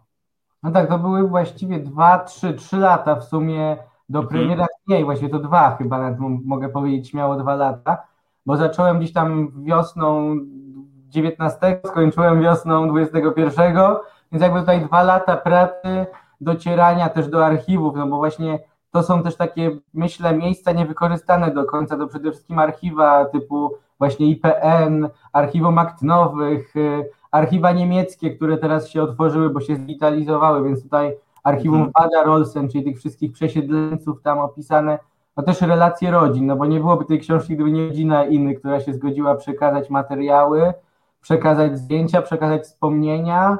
To jest też właśnie kolejny wątek, już tutaj otworzę, powiedzmy, że Ina nie powiedziała rodzinie, że była aktorką przed wojną, więc jakby tutaj rzeczywiście to było dla nich też zaskoczenie. Oni nie wiedzieli w ogóle, że w Polsce się uważa, że po pierwsze, że w ogóle, że była gwiazdą, po drugie, że się uważa, że zginęła, po trzecie, że jej synek Iny czyta, że zginął jako małe dziecko, podczas gdy ma 77 lat i żyje sobie w Stanach. Jakby to jest, jest takich trochę czy absurdów, czy jakichś takich, bym powiedział, dziwna historia. Właśnie tutaj nawet można wspomnieć o synowej Iny, która była takim detektywem, bo wiadomo, jakby matka dla synów, to jest matka, jakby tutaj nie drążyli aż tak, ale przyszła jakby synowa, i zaczęła się zastanawiać, co ta kobieta, dlaczego ona, nie wiem, pali papierosa z lufką, czy tam fifką, czy jak to się nazywało, chodzi jak tancerka, gdzieś tam głowę podnosi wysoko, tak, więc to rzeczywiście ona stwierdziła, że coś ta Ina ukrywa i zaczęła ją wypytywać, że na przykład, a gdzie byłaś w czasie wojny? Byłam w obozie, a dlaczego nie masz numeru żadnego wytatuowanego? Bo to nie był taki obóz, to był obóz dla przesiedleńców. W końcu próbowała jakoś wypytać, co robiłaś w tej walce? I ona mówi, to jest przeszłość, ja nie chcę do tego wracać, ja nie chcę, ja nie mogę. I generalnie miesiąc przed śmiercią nawet Ina wysyła kartkę do swojej synowej, Mili, przyjedź. I Mili taka podekscytowana, myśli, że synowa może wyzna w końcu, znaczy, że teściowa wyzna jej jako synowej prawdę o swoim życiu, ale tylko powiedziała, Mili, dziękuję ci za to, że byłaś przy mnie, że przyjechałaś, jakby nic do końca, jak milczała i do końca swojej, jakby jak grób milczała i zabrała te tajemnice do grobu. No właśnie, to jest niesamowita historia, bo rzeczywiście historie powojenne gdzieś tam świadczyły, że jednak, to znaczy spotkaliśmy się, zresztą pan pewnie też, zresztą tutaj padają te zarzuty, że współpracowała jednak z Niemcami, natomiast tutaj jednak się ten wątek nie do końca potwierdza. Świadectwa Niewiarowicza, który zapewniał, że ona jednak nie ma nic wspólnego z tym wywiadem niemieckim. Myślę, że też są dosyć istotne. Natomiast tutaj to jest postać niejednoznaczna. Zresztą w pana książce też pada takie zdanie, że w czasach wojny jakby te kolory, w cudzysłowie czarny i biały, one nie były takie same jak teraz, że to nic nie było takie jednoznaczne.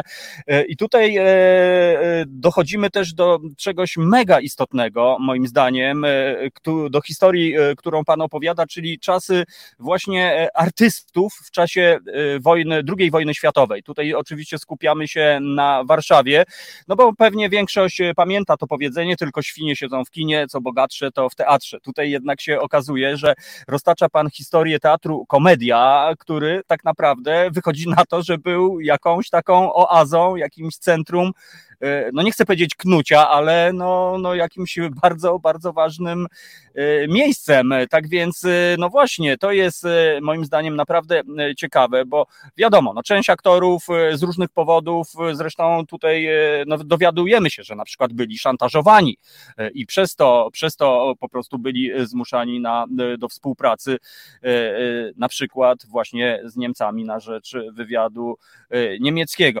A jak to jest właśnie z tą Iną? No bo cóż, gwiazda przedwojennego kina, no osoba o ogromnym seksapilu, no nie wiem, do kogo można by ją porównać, do takiej postaci z dzisiejszych czasów. Gdzieś tam, no nie chciałem mówić Marilyn Monroe, bo to nie o to chodzi, ale jednak no to była gwiazda, tak jak pan mówi, ona wyglądała inaczej, miała taką jakąś niezwykłą aurę. Te historie z tym Egipcjaninem, no to już jest w ogóle, to tutaj ociera się o jakieś absolutne science fiction. No, Egipcjanin w centrum III Rzeszy, który otwiera po prostu jeden z najpopularniejszych lokali. No właśnie, jak pan ocenia tę postać Iny Benity? Na ile ona była, na ile te zarzuty, że jednak gdzieś tam mogła współpracować z Niemcami, są prawdziwe? Ona też, uważam, także Ina jakby trochę stawia pod znakiem zapytania takie typowe spojrzenie na jakby na przykład to, czym jest współpraca z Niemcami, bo z jednej strony wiadomo, że jakby mamy taki ogólny gdzieś tam encyklopedyczny wpis, powiedzmy w czasie wojny współpracował z Niemcami, w czasie wojny grał w teatrzykach koncesjonowanych przez okupanta, a na przykład druga strona medalu jest taka, że ta współpraca z Niemcami no to polegała na tym, że ona, nie wiem, rozpijała niemieckiego żołnierza i dzięki temu on się zgadzał na to, że nie wiem, jej przyjaciel wyszedł z Auschwitz czy z innego miejsca. Tutaj Ina była informatorką ZWZ-AK, czyli no bardziej jeszcze wtedy ZWZ, i ona jakby zgrywając taką słodką aktoreczkę chodziła tam na spotkania, bo był taki dyrektor tego teatru właśnie jawnego Komedia, on był jakby zaprzedany Niemcom, no bo główny reżyser był działaczem akowskim, ZWZ-owskim, ale ten główny już dyrektor był jednak taki... No Igo Sym, tak? Po prostu. No, Igo Sym też, on był jeszcze koncesjonariuszem, ale jeszcze był Chorwat, Józef Artur Chorwat. No i oni jakby też, no ale w sumie trzymali takiej jednej, powiedzmy, komitywie Sym i Chorwat. No i oni byli na takich różnych spotkaniach, gdzieś tam właśnie w mieszkaniu Chorwata, Niemcy przychodzili, oficerowie, rozmawiano na przykład o filmie Heimkehr, który był takim propagandowym, paskudnym filmem, który pokazywał Polaków jako oprawców Niemców, co wiadomo było zupełną aberracją. No i tam te rozmowy się toczyły, Ina tam się gdzieś tam uśmiechała, wiadomo, tam znamy też z filmów jej jakby ten seksapil, który roztaczała, no i zbierała te informacje, potem przychodziła do Niewiarowicza, wszystko jakby przekazywała, meldowała właśnie o Igo Symie między innymi. Ona też powiedzmy doprowadziła pewnymi właśnie informacjami, które miała do tego, że gdzieś tam Igo Symowi w końcu no wymierzono karę w postaci no, kary śmierci z rąk podziemia. Więc tutaj Ina rzeczywiście odgrywała taką rolę, ale też ona w pewnym momencie jakby zaczęła swoją własną grę prowadzić, co trochę nawet tego Niewiarowicza niepokoiło, no bo ona zaczęła wykorzystywać, zakochała się czy zapoznała jakoś tam bardziej z takim pracownikiem propagandy Mantzlem, Gerardem Mantzlem, który nawet to jest w dokumentach IPN-u, że on zwalniał więźniów z Pawiaka, a Ina w tym pośredniczyła. I on za to trafił na front wschodni, zwiał potem z tego frontu wschodniego, ukrywał się gdzieś w Warszawie, a Ina też zaczęła być nachodzona przez ludzi z wywiadu niemieckiego, no bo on podobno też tam gdzieś działał w tym niemieckim wywiadzie i on tam nawet jakąś tam prowokację zrobiono, że to przyszli, jak ona wyjechała do Wiednia tam w pewnym momencie, to przyszli Niemcy do teatru, mówią, że mamy dla niej robotę, więc jakby tutaj też ta Ina była gdzieś cały czas, no to są takie filmowe sceny, można powiedzieć, jakby od razu, że ona gdzieś tam była stawiana w takiej sytuacji, że ja jestem ta zła, ja jestem ta z wywiadu niemieckiego, kochanka wpływowego Niemca, tymczasem ona właśnie korzystała z tych swoich znajomości, żeby po prostu pomóc. No tutaj nawet taki przykład podam jakby charakteru Iny, że kiedy właśnie zaproponowano jej rolę w tym Heimkehrze, Igo Sym powiedział, że tam zagrasz, będziesz gwiazdą, ona powiedziała, że tu w Polsce jadłam chleb, ja nie zagram w antypolskim filmie, bo ona się urodziła w Kijowie, potem trafiła do Polski jako 8-letnia dziewczynka.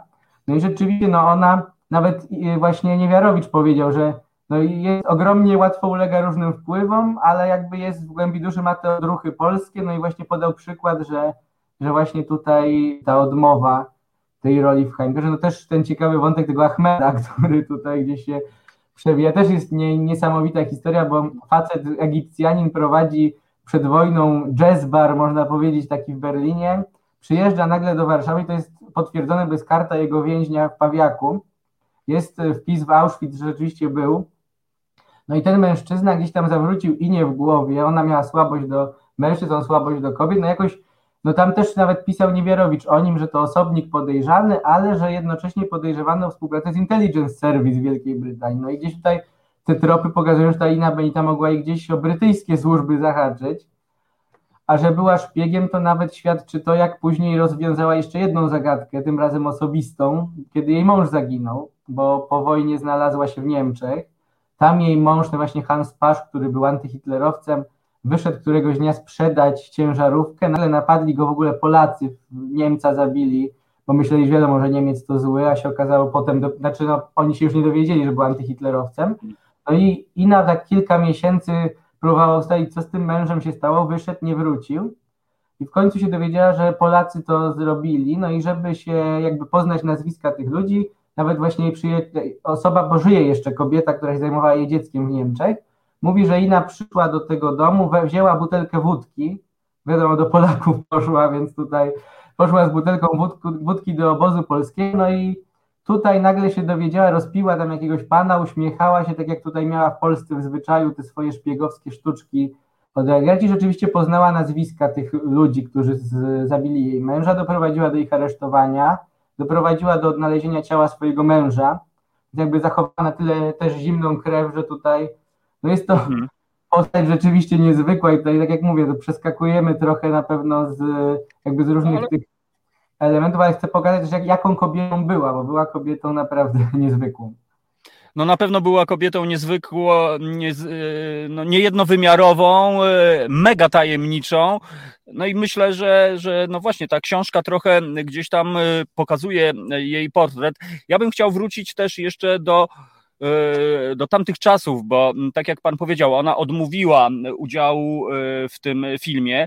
W tamtych czasach czasami ta odmowa niosła za sobą konsekwencje, jak wiemy, że to nie było tak, że ja odmawiam i idę sobie dalej, tylko no można było się spodziewać właśnie czegoś niedobrego. Tak samo zresztą dowiedziałem się z pana książki, że Kazimierz Junosza Stępowski tak samo przecież odmówił, prawda, udziału w tym filmie, a mógł mieć spokój, mógł mieć koneksję, znaczy no mógł, no wiadomo, ale tutaj jednak postawił na honor i postawił na tak zwaną niepewność, no czyli że pokazał klasę. I to też o tym trzeba warto opowiedzieć, że to też nie było takie jednoznaczne, że to nie było zwykła coś takiego, że ja odrzucam rolę, ale to za to można było trafić na przykład do więzienia, no, albo na Pawiak, albo gdzieś. No. To jest właśnie niesamowite w tej historii.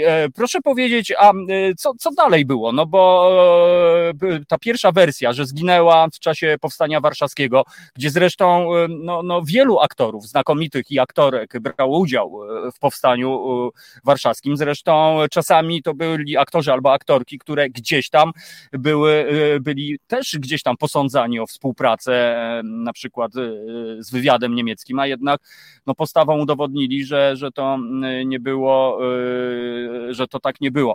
Proszę powiedzieć, co dalej właśnie było z Iną po wojnie?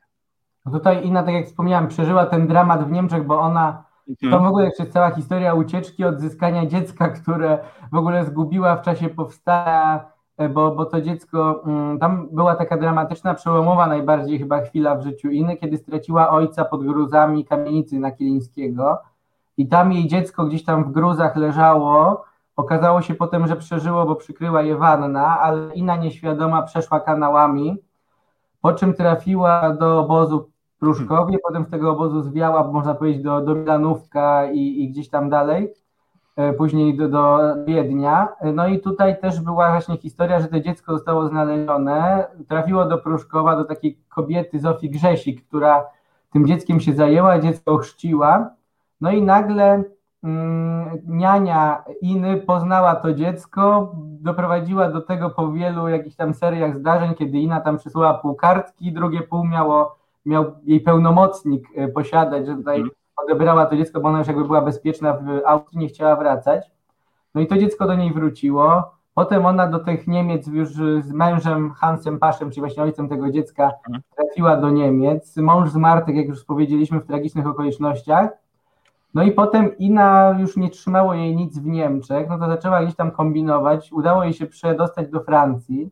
Tam, co ciekawe, grała na tamburynie w takich tam klubikach, gdzieś tam nocnych lokalach dorywczo, na weselach, znaczy na weselach nie, na pogrzebie śpiewała jakimś tam, że mężczyzna jej nawet płacił za to, bo tam synek już wtedy pamiętał, miał 4 lata.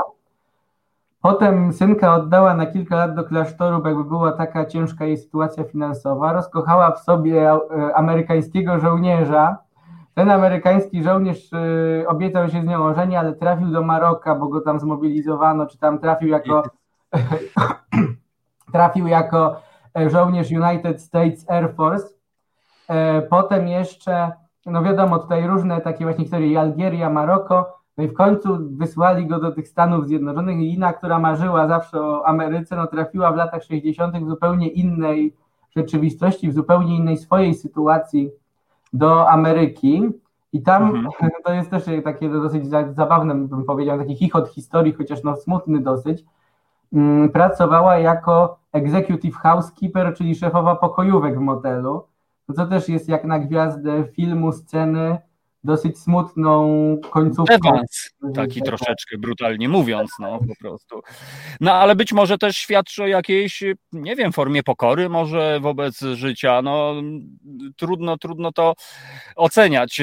Tak więc, panie Marku, ja mam taką propozycję, żebyśmy zrobili króciutką przerwę na tak zwany oddech, na łyczek herbaty i wrócimy za 2,5 minuty do tej rozmowy, no właśnie, na temat, no już jej życia w Stanach. Tak więc Marek Teler, autor fantastycznej książki Zagadka Iny Benity jest dzisiaj z nami, to jest Reset Obywatelski, to jest dobra pora, a ja nazywam się Tomek Konca. Tak więc za chwileczkę wrócimy i zapraszamy na muzyczną przerwę. Znudzeni mainstreamowymi newsami? Czas na Reset Obywatelski. Zaangażowane dziennikarstwo. Marek Teler, autor książki Zagadka Iny Benity. No właśnie, panie Marku, no jesteśmy już w Stanach Zjednoczonych, gdzie, no tak jak pan powiedział, no Ina Benita zajęła się czymś no nie do końca oczywistym jak na aktorkę, bo można by się spodziewać, że raczej będzie próbowała swoje życie zawodowe gdzieś tam związać z tym, co umiała najlepiej, czyli aktorstwem i śpiewaniem. Tutaj jednak jak gdyby zupełnie co innego. No co bardziej tacy podejrzliwi mogliby powiedzieć, że to być może jest jakaś forma zacierania na przykład śladów. Ci, którzy wychodzą z założenia, że jednak była współpracowniczką, no bo rzeczywiście no, nie sposób odmówić takiego argumentu. Tutaj oczywiście jakby warto wspomnieć też o tym, jak była sytuacja w Polsce komunistycznej. No tak. Działacze wywiadu, kontrwywiadu, w ogóle ludzie związani z Armią Krajową właściwie ponosili gorsze nieraz kary niż ci prawdziwi kolaboranci. No tak. Rzeczywiście tutaj Ina też, i nawet jest dokument, który się oczywiście pojawia w książce też mojej, że Ina w 1948 była na liście osób podejrzewanych o współpracę z Abwerą.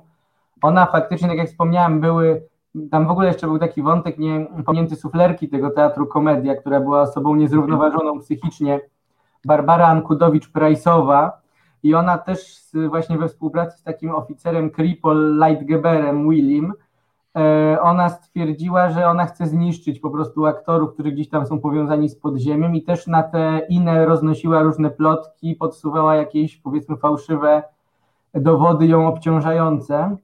No więc tutaj oczywiście ta jakaś taka zbitka po prostu tego, że tutaj zawiść gdzieś tam środowiskowa, fakt, że Ina była no, z Niemcem, wiadomo, Niemcem antyhitlerowcem, ale Niemcem po wojnie, no to trudno tłumaczyć, więc dziecko w szkole by miało, że tak powiem, kolokwialnie przechlapane, gdyby została w Polsce.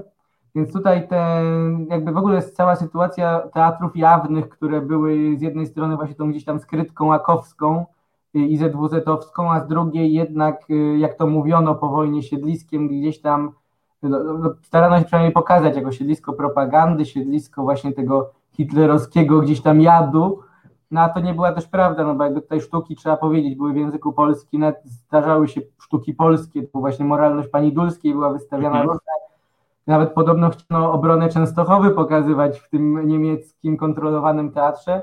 Też warto powiedzieć, że właśnie Komedia jako teatr była jedynym, którego pieniądze nie szły na dozbrajanie armii niemieckiej. Więc tutaj dużo było takich argumentów za Iną, które później były jakby zagłuszane. No i tutaj Ina rzeczywiście była przedstawiana, już nie powiem jak ją przedstawiano w audycji Fala 49 czy 47, co tam taka najbardziej komunistyczna propaganda była szerzona, tam rzeczywiście ją już do kochanki Hitlera wręcz próbowano rangi wynosić. No jakby tutaj też pokazuje to upodlenie trochę człowieka, jakby takie zhejtowanie, powiedzmy, dzisiaj byśmy powiedzieli.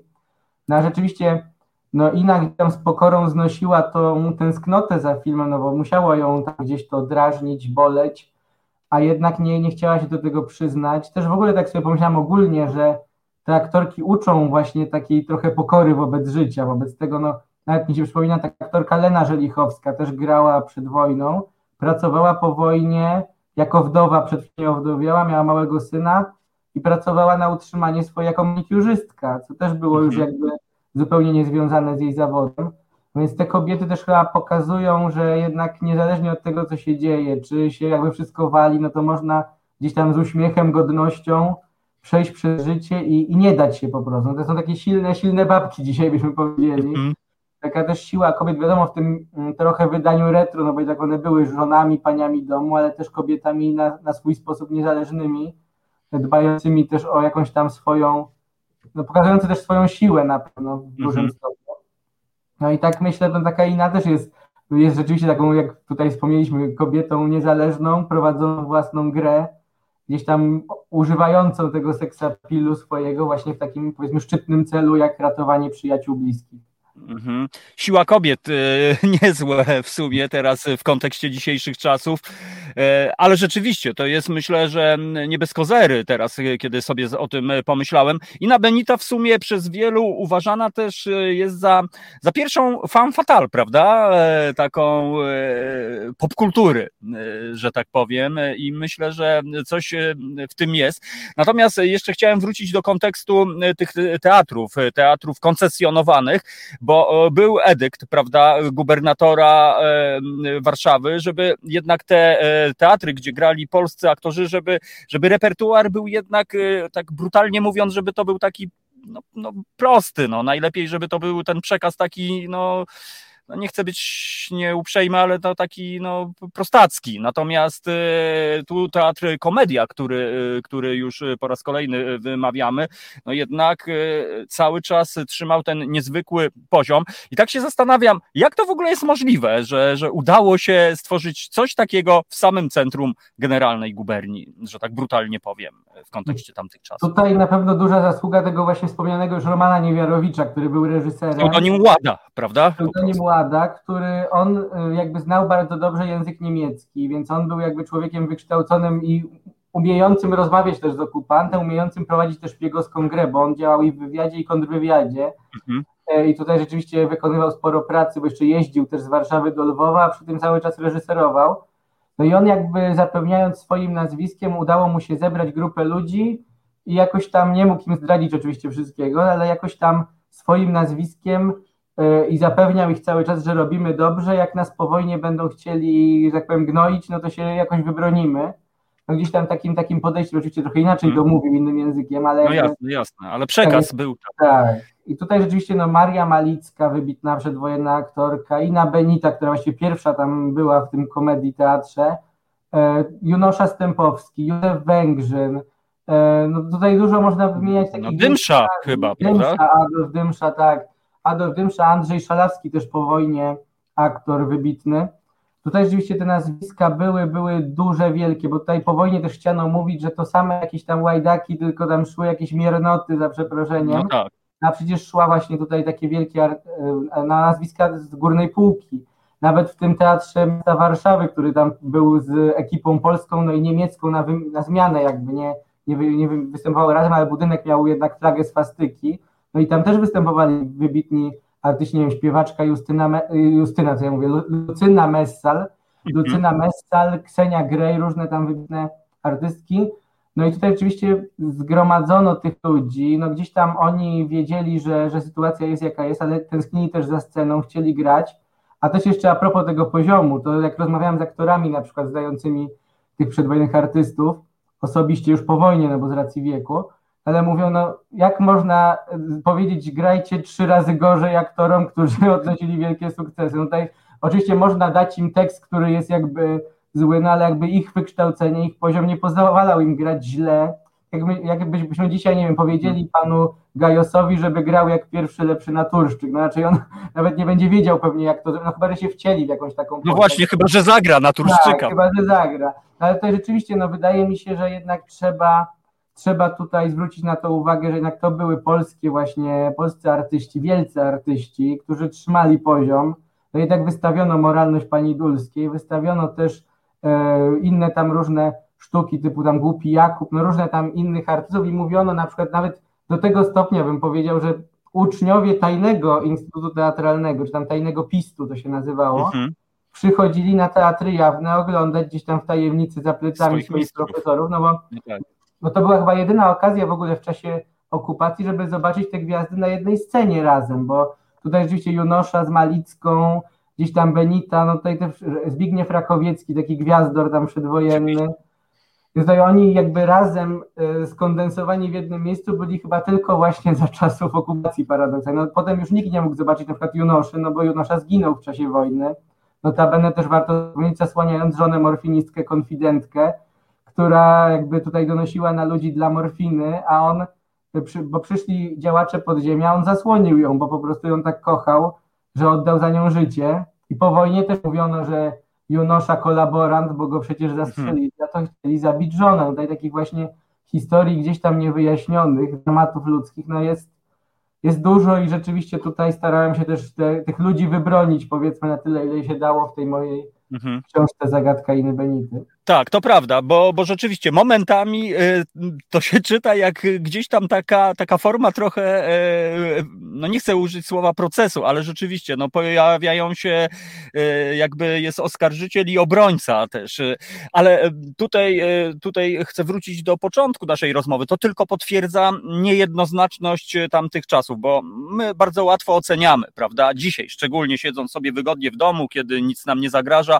ale jednak no te czasy są dla nas niewyobrażalne, naprawdę. My możemy tylko gdzieś tam się odrobinkę do tego zbliżyć, spróbować się poczuć to, co oni czuli, natomiast no, z tego wynika, że rzeczywiście wcale nie jest to takie proste. Oczywiście były życiorysy ewidentnych, no szui, że tak brutalnie powiem, ludzi, no nie wiem, no bez honoru i tak dalej, ale też były dramaty, no bo łatwo oceniać kogoś, że na przykład współpracował, ale kiedy dowiemy się, że na przykład współpracując chronił swoją żonę, która była Żydówką na przykład i tak dalej, to już nieco inaczej to wszystko wygląda. Ja też jeszcze chciałem nawiązać do tematu właśnie teatrów, prawda, no bo teraz my sobie tak możemy mówić, no teatr, wojna i teatr, ale okazuje się, że przecież no, ludzie tęsknili do swoich ulubionych rozrywek, do teatru, do klimatu kabaretów z międzywojna. No przecież to był czas chyba największego rozkwitu polskiej muzyki rozrywkowej. No co tutaj dużo mówić, to było coś fascynującego, coś fenomenalnego i wydaje mi się, że stąd jakby też fenomen teatru komedia, że to po prostu no, funkcjonowało. I tak sobie pomyślałem, czy to nie korci pana, żeby dalej trochę podrążyć ten temat i go nakreślić. No tutaj rzeczywiście gdzieś tam nadmieniałem, może w kontekście jakiś tam, no to właściwie taki materiał trochę na jakiś doktorat albo na coś w tym guście, szczególnie właśnie ten temat teatru komedia, tam też mnie namawiają różne osoby, żeby gdzieś tam jeszcze zgłębić dokładniej ten teatr.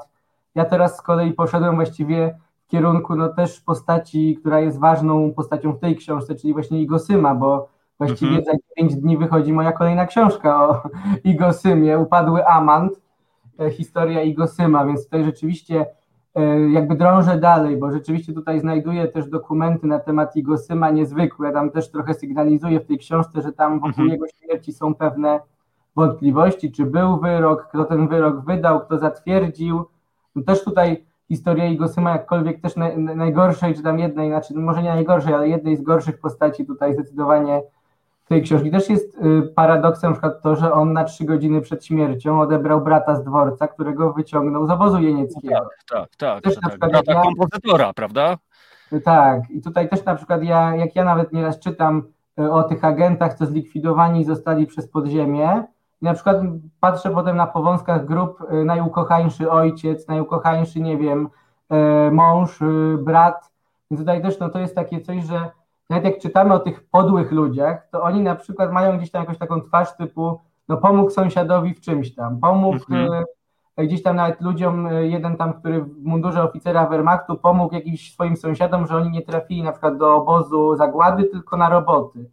I tutaj rzeczywiście, też uważam, jakkolwiek nie chcę tutaj, bo to zawsze jest cienka granica między wybielaniem, a pokazywaniem różnych stron, ale też warto pamiętać o tym, że jakby ci ludzie, tak jak większość ludzi ma jakąś tam swoją złą twarz, czy jedni bardziej, drudzy mniej, ale mają gdzieś tam takie momenty swoistego, nie wiem, czy nawrócenia, czy jakiegoś punktu, powiedzmy... Przybłyski człowieczeństwa. Tak, i tutaj też w tej książce się pojawiają takie postaci, tam na przykład ktoś, kto, nie wiem, zadenuncjował paru ludzi, nagle gdzieś tam patriotyczną sztukę przemyca i teraz nagle się nawraca. Ludzie też, nie wiem, szli do powstania, ludzie z opaską, ze swastyką nagle zmieniają opaskę na polską i biegną, są patriotami polskimi.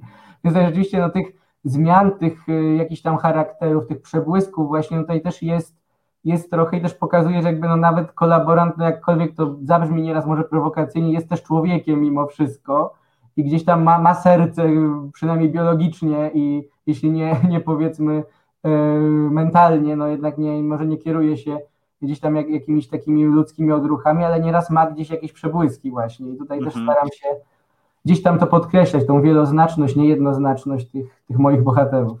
No właśnie, to jest ogromna umiejętność, kiedy jednak to zdanie jest takie wyważone, pozbawione takiego nacechowania ewidentnego po prostu, przepraszam, tutaj jakaś pomyłka. Natomiast panie Marku, bo powolutku musimy kończyć. Ja mam nadzieję, że zachęciliśmy naszych słuchaczy, żeby poczytać, bo to jest naprawdę kawał historii naszej, tak naprawdę. Kawałek historii przez pryzmat niezwykłej kobiety, niezwykłej aktorki i tak jak mówię, aż się prosi, żeby rzeczywiście sfilmować. My się zachwycamy Matą Hari i tak dalej, a tutaj mamy przecież Inę Benitę, która być może w dzisiejszych czasach mogłaby być partnerką, a może Jamesem Bondem tak naprawdę, a może 007. Kto to wie. Na sam koniec chciałem spytać, skąd u pana zainteresowanie właśnie tamtymi czasami?